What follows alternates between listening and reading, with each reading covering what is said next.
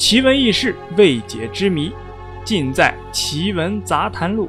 大家好，我是幺八三。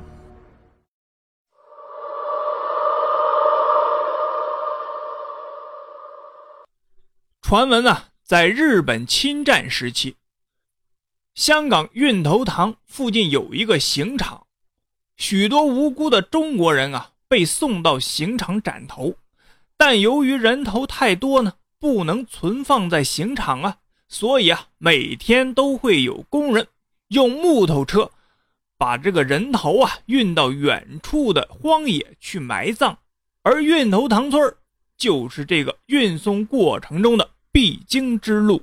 这条路呢，久而久之便聚集了许多死者的亡灵，很多的灵异事件也就由此而诞生了。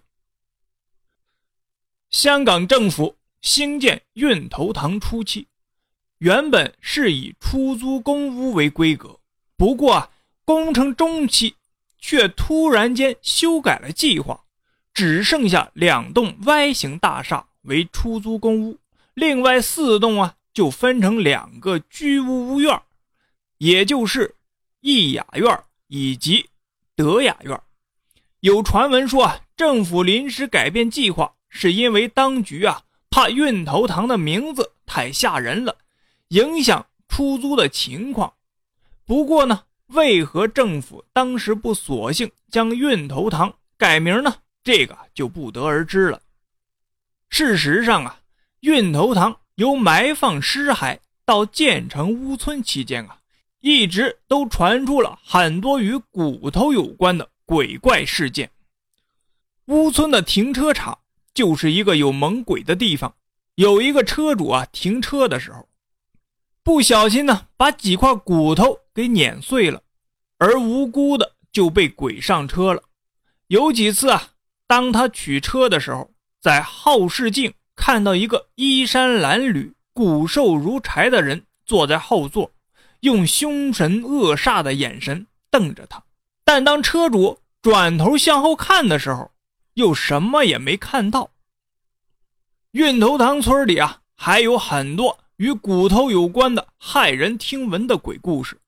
假如啊，你下次经过运头塘村而又看见地下有骨头的时候，要小心，千万别踩碎它们。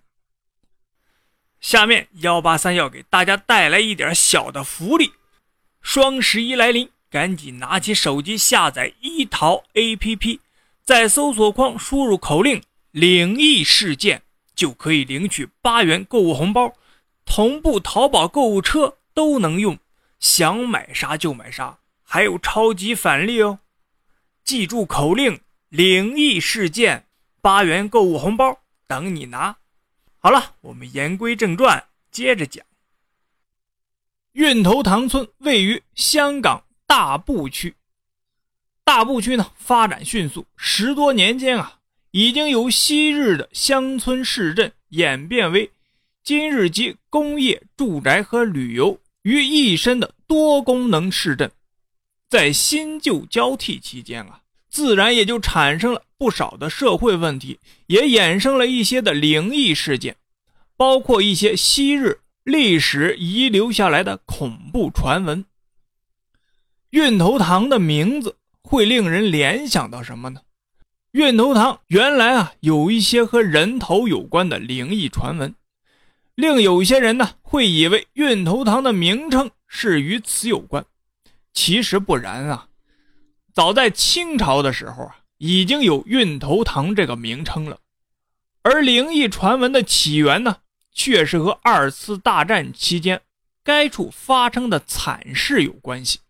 在日本侵占时期啊，运头塘附近有一个刑场，许多无辜的中国人呢被送到刑场斩头，但由于人头太多，不能存放在刑场，所以啊，每天都会有工人把人头用木头车运到远处的荒野去埋葬，而运头塘村呢，就是这个运送过程中的必经之路。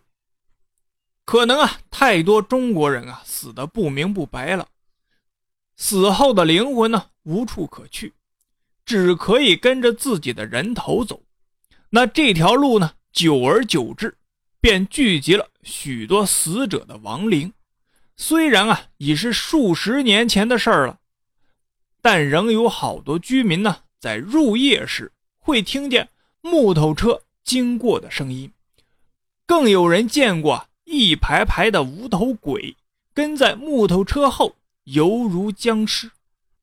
传闻啊，在运头塘村的停车场，入夜后曾有人见到一团团无头人形白影在四处漂浮，好像啊在寻找他们失去的头颅。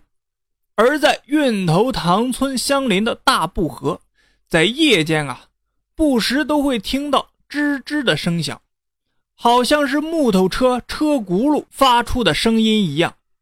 有附近的居民啊，探头观察发生了什么事的时候，赫然见到啊一个无头的人缓缓地推着满载的人头的手推车，一直往河边走，然后啊连人带车走入水中消失了。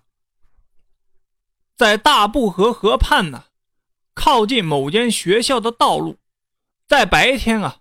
不时有居民啊，把衣物和被褥啊挂在栏杆上晾晒，一般在黄昏前呢，也就会将其收走了。传闻啊，有一次，一个家庭主妇啊，趁着阳光普照的日子，就把被褥放在该处晾晒，但是忘了收回了，直到深夜的时候才记起，于是啊，便赶忙下楼，把被褥收回。当他走到该地的时候啊，见到被褥啊仍在，心里啊正在暗喜的同时，却发现挂在栏杆上的被褥内啊有一些东西在蠕动。他以为啊是流浪狗或流浪猫在里边，怕弄脏被褥，于是啊他便隔着被褥踢了一脚，意图呢是把这个流浪狗啊、流浪猫给赶走。这时候啊，被褥内传来了一声“哎呦”。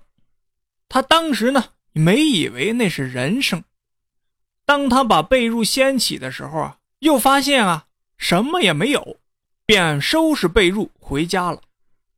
当天晚上他睡得并不好，半梦半醒之间，听到枕头底下传来了一个男人的声音，不停的说道：“为什么踢我的头？”他原以为啊自己只是做了一个噩梦。但往后啊，一连数晚都是如此，直到某天早上，他发现自己的脸啊肿了一大片，好像是被人踢伤的一样。